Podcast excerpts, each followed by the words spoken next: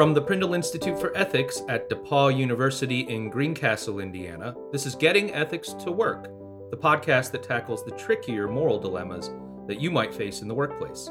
I'm Andy Cullison. And I'm Kate Berry. For each episode of Getting Ethics to Work, we discuss a case or issue and unpack the difficult and often hidden ethical tensions that can make it hard to get along with others at work. And by the way, case is just an ethicist word for story. Now, before we get started, I want to remind everyone that we are not lawyers and are not offering legal expertise. But as an ethicist, I can explain why the philosopher Immanuel Kant would say, "You can't always go with the consequences." And if you'd like what you've been hearing, aside from that pun, and want to help us out, the best thing you can do is recommend the show to a friend or leave us a review on Apple Podcasts. I hope you'll consider doing that. We're back again with our framework series. Andy, do you want to remind everyone what we're doing here? Absolutely. So uh, what we normally do on the show is take a case, uh, zero in on a hidden ethical issue, or maybe not so hidden, but then we unpack that issue and outline different moral or ethical reasons that someone might have for their stance. And instead of that, we're going to introduce you to one of six moral frameworks, help you see why some people will think that framework is really important, and then give you examples of when it might be in play in a workplace setting. Almost everything that would make someone upset about a situation will likely fall under one of these six frameworks. So knowing what those categories are and seeing examples of how they might be in play can really help you do this work on your own when you find yourself in a difficult moral dilemma. And so today, that framework is called the inner thoughts framework. Right. And we've already covered consequences. So how is inner thoughts different from consequences? Inner thoughts is going to be different from consequences. And in fact, most of the rest of the frameworks all share a similarity, which is they arose from philosophers throughout history who have thought, you know what, consequences are not the only thing that matters when we think about the nature of right and wrong. And if you're just a pure consequentialist, if you always go with the consequences, you're going to be missing morally important dimensions. And so the inner thoughts framework basically says there are cases where what's going on inside your head, that's why we call it the inner thoughts framework. What's going on, on inside your head can sometimes make a moral difference, even if the action in question would have the best consequences. Okay, so things going on inside your head, what kind of things fall under this category of inner thoughts? So there's a few different theories that have been put out there about things we need to be keeping an eye out for. So one has to do with motives and intentions. Another has to do with what our attitudes are toward others when we act. And that can be a little bit different than motives and intentions. And then the third one has to do with what we know. So again, knowledge being like beliefs inside our head that are true, right? What our beliefs are, what our knowledge is, what our internal evidence is, all that stuff can make a difference in the rightness or wrongness of some actions, even if the consequences go in the positive direction. Uh, so I don't know, we, I think it's easiest just to go through all three of those in turn, and we can see these kinds of things really do come up in interesting ways in the workplace all the time. Great. So should we start with motives and intentions? Uh, that sounds good to me. So let's get to work. Okay. To understand the motives and intentions framework, I think it's good to actually start with some non-work examples. Andy, that seems a little bit weird. We're a workplace podcast. So here's why I think it's good to start with non-work examples. One, people tend to reason differently about moral issues when thinking about moral issues inside their field. And they've done studies. Wall Street investment bankers are hardcore consequences people. Uh, when you give them moral issues about investment banking ethics, right? They'll say like, oh, it's all about just maximizing return on investment, right? It's all about maximizing shareholder value. Consequences, consequences, consequences, consequences. But when you give them similar scenarios outside of business, suddenly they're like, whoa, whoa, whoa, like what's going on? Your your intentions aren't pure there. Uh, why would you think that's an okay thing to do? Or, you know, like suddenly they become really, really concerned about rights, which is going to be in a framework that we do in a later episode. And so the way to get someone to see a moral issue inside the workplace is actually for them to see a very similar issue outside the workplace. And then it puts pressure on them. They're like, well, whoa, I, I, I didn't go with the consequences in that scenario. Like, why would I go with the consequences always in, in this workplace setting? So that that's one important reason is a lot of people think that when you think about the ethics of your field, like insurance or sales, that you should just focus on case studies involving sales. But that actually doesn't refine the moral compass, so to speak, as well. And so it's actually helpful to see things outside of the workplace. And then also for our listeners, if you think these frameworks are important, which I, I hope you will, these examples will help you motivate that when you're talking with your colleagues, right? Like if you have non-workplace examples, you can say, come on, like we don't always go with the consequences. Like in these areas, we think this stuff matters morally. How does it suddenly magically go away? Uh, when we think about ethics in a workplace setting, that's a little odd. So it's a useful tool to work up to thinking about ethical issues within the workplace. Okay, so when we're at work, we kind of have the consequences blinders on, but if we're outside of work, that we might be more open to that there are other things to consider when there's an ethical issue. Exactly. All right, so what kind of non-work example do you have for me? This one's actually easier to introduce to folks because I, I really, the schema for a dilemma between motives and intentions and consequences is just to think about a time where someone could do an enormous amount of good, but inside they had vicious or impure motives or intentions. So uh, a favorite example of mine is there's this uh, nineties romantic comedy called Ten Things I Hate About You. Love it. Great, right? And, and Heath Ledger is like one of the main characters. And um, Julia Stiles. Julia Stiles. And then Joseph Gordon-Levitt. Joseph Gordon-Levitt. You know this movie. All right. Um, so, so Joseph Gordon-Levitt's character wants to ask Julia Stiles' younger sister to prom, but the dad won't let the younger sister go to prom unless Julia Stiles goes to prom. So Joseph Gordon-Levitt's character and some other characters pay Heath Ledger to ask Julia Stiles to prom so that Joseph Gordon-Levitt's character can ask her younger sister to prom. And Heath Ledger takes them up on the offer, asks her to prom. It falls apart, but then uh, because she finds out, but then uh, they fall in love. And let's just pretend they go on to live happily ever after, right? So wonderful consequences, right? The consequences played out right. And let's just assume that that really was the path to the best consequences. But you might still think that initial action of asking her under those conditions was kind of cruel, uh, and she was rightfully upset about it.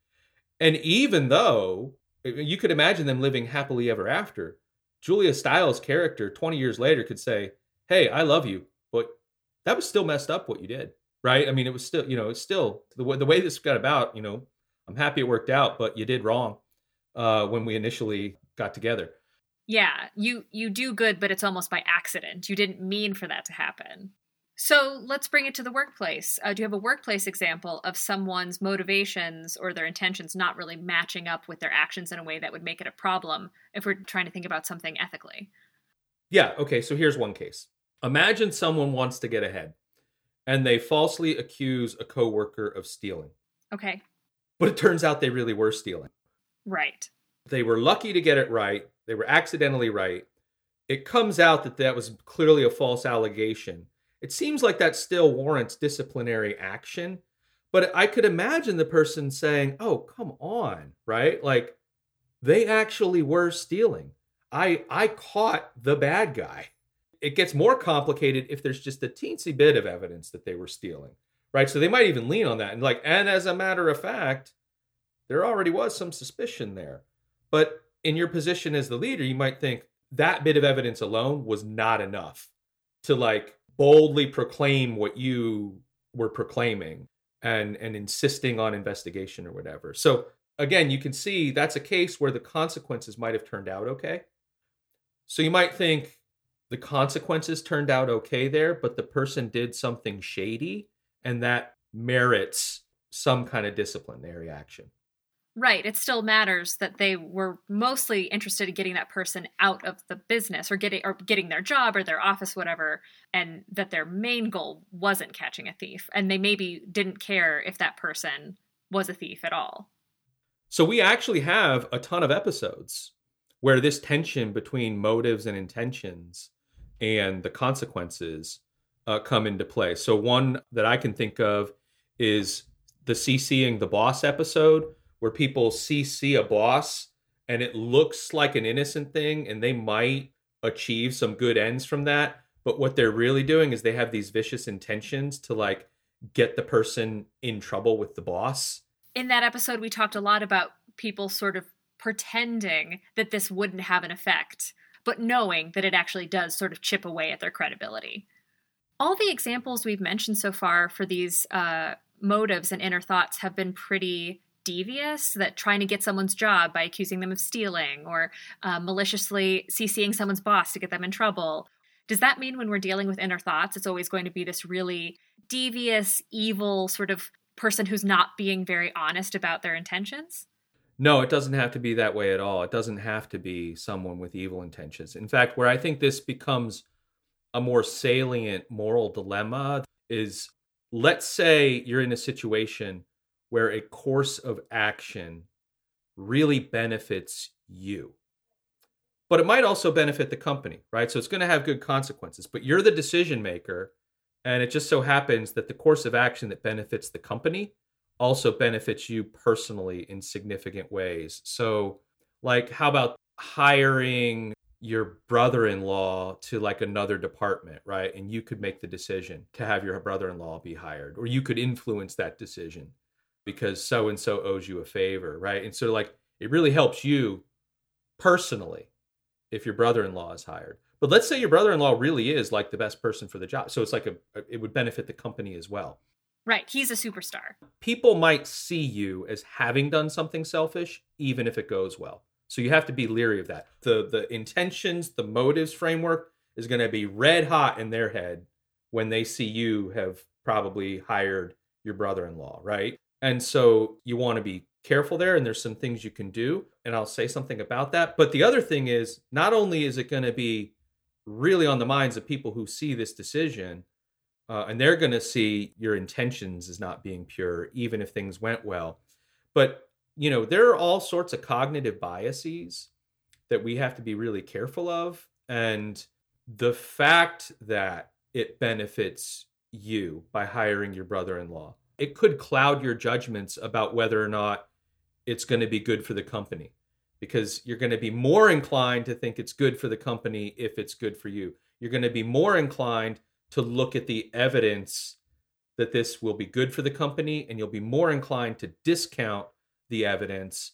So you, you've got to be really leery of this, and for two reasons. One, for implicit biases in your own case, but also the perception of you having gone with a decision because of impure motives, not thinking about the interests of the company. And, th- and I think there are things you can do to try and avoid this. Like what?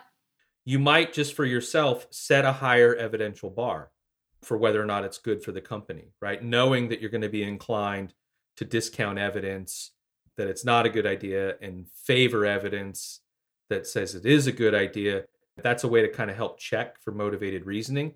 That helps with the bias case, but if you're worried about other people seeing you go with impure motives by hiring your brother-in-law, you could leave the decision out of your hands. You could recuse yourself. You could you could go to maybe a leader of another sales team and say, hey, it would be nice if someone else made that decision and not me, because I'm worried about motivated reasoning, and I will trust your judgment.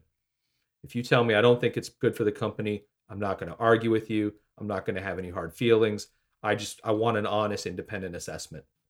But if your brother-in-law blows away a hiring committee that you're not on, then it was probably a good choice. Exactly. And then if people are like, whoa, why'd you hire your brother-in-law? It's like, actually, good question. Because I was so worried about people thinking I had impure motives or intentions, I just completely took myself out of the decision.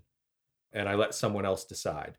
That's a good explanation of motives and intentions, but you mentioned also attitudes towards others? Yeah, so there's this other school of thought that what your attitudes are toward others when you act or interact with them in a certain way. And there's there's sort of two examples of this. They both come from this philosopher, Immanuel Kant, early modern German philosopher. He had this thing that was called the what he called the categorical imperative, which was like sort of his rule of thumb for figuring out what's right and wrong. He would say things like, persons are ends in themselves, not things, not instruments of mere animal amusement, and thus should never be treated as a means to another's end. And what he really meant is people shouldn't be used as pawns. So they should be valued for their own sake and shouldn't be used as tools or pawns for someone else's goals. Well, hearing you talk about using people as pawns made me think of dating. Uh, so I can imagine that if you realized that you didn't really like the person you were dating anymore, and you were pretty sure you were going to break up with them, but their parents were paying for a vacation to Hawaii, and you were like, I think I'll wait until after my vacation to Hawaii to break up with my significant other. That might be that you're using them basically as a plane ticket to Hawaii rather than as your partner. Yep, absolutely. In fact, uh, there's a, a good maybe workplace example of this is treating an administrative assistant kind of like a personal genie, where it's sort of like at any moment, whenever you need something, no matter how trivial it is, like interrupting them in terms of what they're doing at that moment and, and asking for the thing where, you know, you're, you're just you're treating them as a tool or a pawn for your own thing. And you might think, well, what's the big deal? They're my administrative assistant. That's the thing they're supposed to assist. So when I need assistance, it's okay for me to ask for assistance. But I think people can go too far with that mentality and create work environments that are just really difficult and unproductive and unnecessarily so. Like, you know, you might go, instead of interrupting, like, can you do this? It's like, hey, I have a couple of things, but if you're in the middle of something, could you just come see me when you're at a good stopping point or when you wrap up whatever it is you're doing, right? Then you're actually taking their interest into account. You're not treating them as a tool or a pawn for your own purposes. Yeah, that makes sense. And and the, the reason I categorize this as sort of different than motives and intentions is that's a way of treating someone as a tool or a pawn without necessarily having overt, vicious motives or intentions. It's really a kind of carelessness or a lack of consideration that leads you to have this attitude that I can ask this person at any time to do whatever it is I need in the moment. And I can see this being a particular problem at work because you do pay people to do things for you. And so it may feel like not so much of a violation of some sort of treatment of them, right? That, that treating them as pawns. I, I can imagine if you decided, oh, there's a new market opening up and we need someone in a new state. And then you could feel like, well, it is my prerogative as boss to ask someone to relocate, to move to that state. And I can see why someone would feel like that's totally reasonable, even though telling someone that would totally upend their life and is not really considering that they've got a whole lot of other stuff going on. Yep. And if the only thing that matters to you are consequences, then it's going to be easy to think, oh, the decision's obvious. That'll maximize profitability. Then so-and-so's going to Atlanta. Well, it sounded like Kant had other ways of stating the categorical imperative other than the persons as ends. Yeah, yeah, he did. Uh, so another popular one that gets talked about a lot if you were to take like an intro to ethics class is um, what's called the universalizability account. Now, that's a mouthful as well. And the fancy jargony way he said it was act on only those maxims that you can consistently will as universal law. So what Kant was really getting at, and this is something that's really intuitive to people, we get really angry when people treat themselves as a special exception to a way in which they are relying on everybody else to do, right? You know, I'm thinking cutting in line, for example. Why, why, like cutting in line, that doesn't really hurt anybody all that much. One person cutting in line is not that big a deal, right? Right. But boy, that person is treating themselves as a special exception. Like, I can cut in line, But they would be furious if everybody else did that to them. And that, right, if they cut in line and then sort of everyone was like, well, no, no, no, like everyone behind them cut them and put them at the back of the line, they'd be furious. So they're they're acting in a certain way that they kind of depend on everybody else not doing. And so non-work examples sort of abound anytime you have what's called a collective action problem. A collective action problem is where it's in everybody's interests to behave a certain way, but it's in each person's individual personal self-interest to not behave that way. So think about addressing climate change. It's in all of our interests if everybody recycles, reduces their carbon footprint, but it's in each of our interests, as long as everybody else does it, it's in each of our interests to not do that thing, right? If everybody else is worried about their carbon footprint and recycling, then it doesn't matter if I don't recycle, right? As long as everybody else does it. So I'm treating myself as a special exception. Now let's transition and, and think about some workplace examples where people treat themselves as a special exception and maybe things go well, but it still feels like there's something that would upset people about that situation. Uh, do you do you have thoughts on that? Yeah, I can imagine that if every time I had an I T problem, I went to the office and instead of taking a ticket like I'm supposed to and waiting in line, I just say, no, no, no, do it right now. That like, I don't want to wait. Just fix it right now. Can't you just look at it right now? Can't you just come look at my printer? And that it's really convenient for me. And if they only make that exception for me, then that's great. But if everyone, instead of taking a ticket and waiting, just jumped on the first I T person they saw and dragged them away to fix their problem, I T would never get to the rest of us. Uh, that's a great example. And in fact, there are several podcast episodes that we've done. One that I'm thinking of in particular is the equality versus equity episode. And the central issue there was when people hit kind of brick walls trying to do something, uh, and it's, you know, you get the, well, if I say yes to you, I have to say yes to everyone. And, and basically what they're saying implicitly is, look, you're asking me to treat you as a kind of special exception to something that we do expect of everybody else. And the thing I like about that episode is we have a conversation where it seems like sometimes you should side with Kant on this issue and not get treated as a special exception.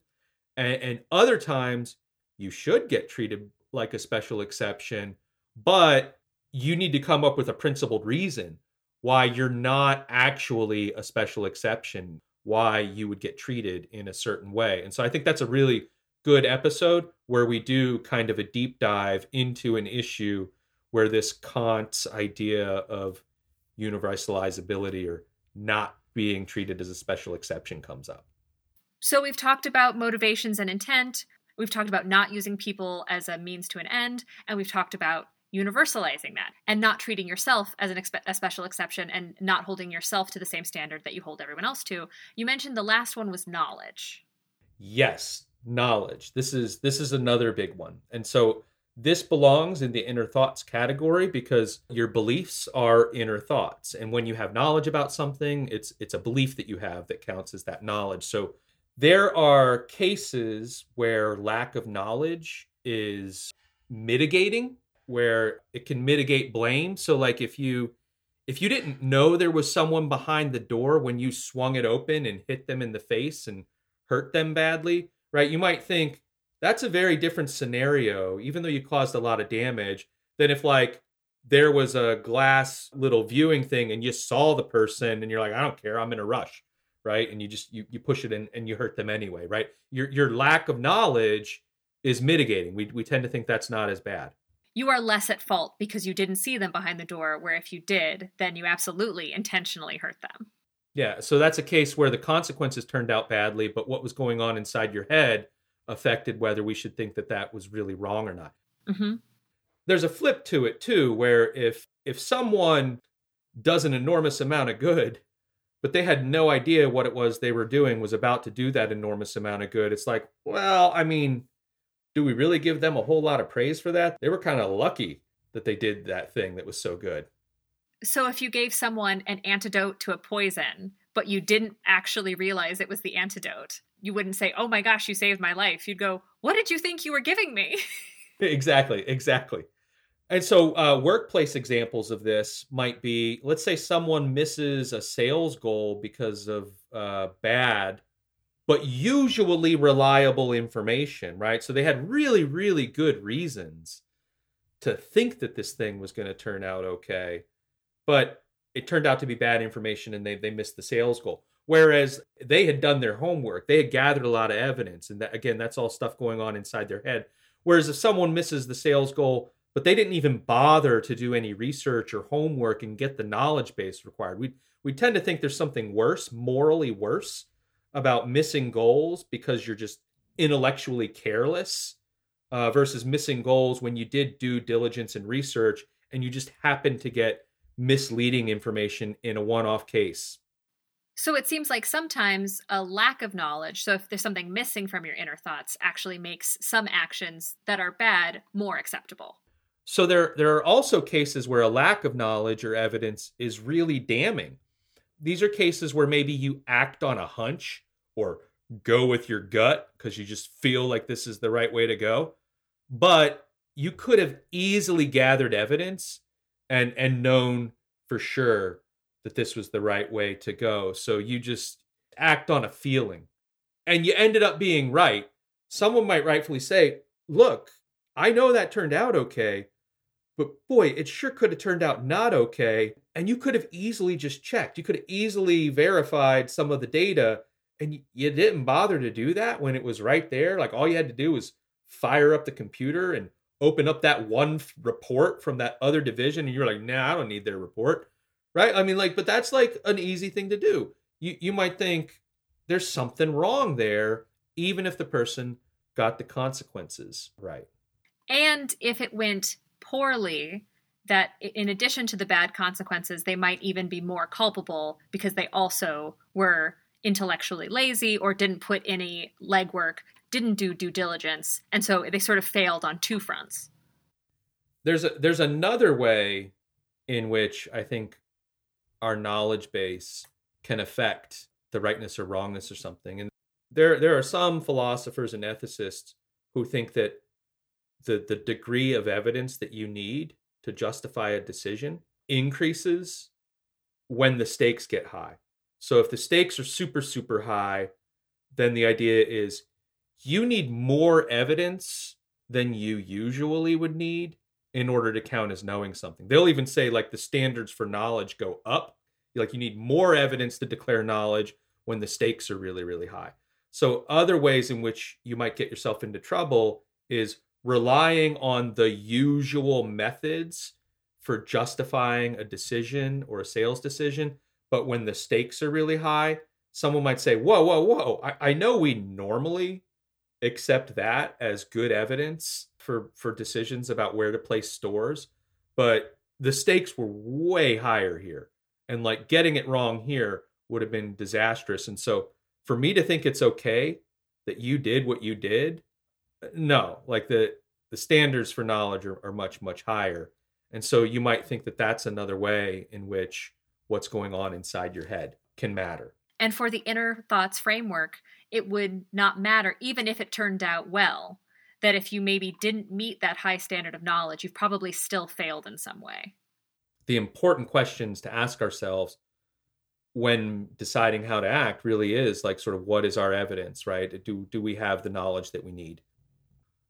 So I actually think there is an interesting dilemma to be mindful of that has to do with the two ways in which knowledge can affect rightness or wrongness that we've been discussing. So the first one was cases where lack of knowledge is mitigating and the cases where lack of knowledge is is damning, because it would be easy, I think, when things didn't go well, right, with a sales goal or something, for a leader to instantly judge that we are in a situation where more research was required. So the idea is like, you missed your sales goal. And uh, I was, and they're like, yeah, but like I relied on the report from Tom and, and Tom usually gets it right, but I'm sorry, there was a typo in there. And I we, we call him No Typo Tom for a reason. Uh, so like, what's wrong is like, no, you you did not do due diligence. You should have really investigated to make sure that Tom was reliable in this particular case, right? So because sometimes lack of knowledge is mitigating and sometimes it's damning, I think it's easy when it's a case where we should regard it as mitigating to slip into, because the consequences didn't go well, thinking the person is in a situation where it's damning. So you've shifted the standards for evidence when the standards for evidence back when the decision was made just shouldn't have been shifted. And it's kind of like, you know, they say no one likes a Monday morning quarterback. It's kind of like that's what you're doing. You've now seen that it's gone bad, and the fact that it's gone bad is clouding or biasing your ability to sort of go back in time, think about when that person made that decision and the circumstances then. And we all know full well that everybody would trust No Typo Tom, right? Right. It means that you can't really tell the difference between an honest mistake and a lack of due diligence. Exactly, exactly. And I think that's one where it's easy to have our judgment clouded. So we want these episodes to sort of function as providing you with useful tools to do some of this work on your own. And that the two main things we'd like you to be able to do is, how do you get someone to see that these frameworks that don't always prioritize consequences are important? And so in this case, I think it's good to remember for yourself, outside the workplace, we tend to think that motives, intentions, attitudes, knowledge, all these inner thoughts matter morally in some cases, even if the consequences go in a good direction. That's good to remember for yourself. And if you're having a conversation with someone who is really pushing consequences, it might be helpful to remind them of that in some kind of casual way. Like, say, look, you know, in ordinary life, we think motives and intentions matter. Like, why wouldn't we think that matters here, right? Some something along those lines. Or if it's about knowledge, like in ordinary life, we think that like if someone accidentally does something that they didn't know would cause bad consequences, we shouldn't be so hard on them. Why would we be any different here, even though they miss sales goals, right? So that, that's that's a kind of simple way to sort of get someone on board with the idea of they see the framework outside in a casual way, and then you quickly apply it to the situation at hand. And then to just be on the lookout for moral dilemmas. Whenever you're in a situation where you feel as if something is not right, if we just go with the consequences, but you're having a hard time sort of articulating what that is, there's a series of questions you can ask yourself. So one, are there any motives or intentions in myself or, you know, in the people who are engaging in the action that I'm worried about that that might affect the moral status of this action in question? Are their attitudes apparently pure, or are my own pure? Or uh, is someone uh, being treated as a tool or a pawn? Or is someone or yourself treating yourself as a kind of special exception to a way you you expect everyone to be? And then, you know, with the knowledge one, just, you know, think about that. What is the knowledge base here? Does a difference in knowledge make a difference in how right or wrong I would think this thing is? And maybe maybe something's going on with the knowledge base here. So those are some things you can do to get someone to take seriously the idea that inner thoughts are an important framework to consider.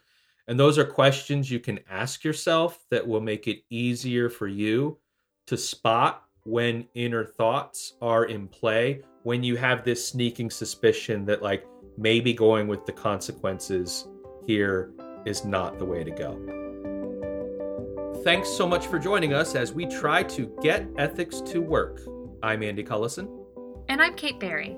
If you have a dilemma or tension that you're dealing with in the workplace, email me at katherinebarry at depaw dot e d u and maybe we'll talk through your issue on the air. I really hope you take Kate up on that offer. I also hope you can take some of what we discussed here and get it to work. If you want to learn more about what we talked about on the show today, check out our show notes page at prindle institute dot org slash get ethics to work. That's all one word, get ethics to work. Remember to subscribe to get new episodes of the show wherever you get your podcasts. But regardless of where you subscribe, please be sure to rate us on Apple Podcasts. It is still the best place for us to meet new listeners.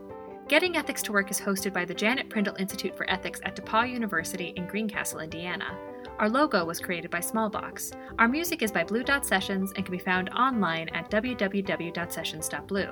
Our show is made possible with the generous support of DePauw alumni, friends of the Prindle Institute, and you, the listeners. Thank you for your support.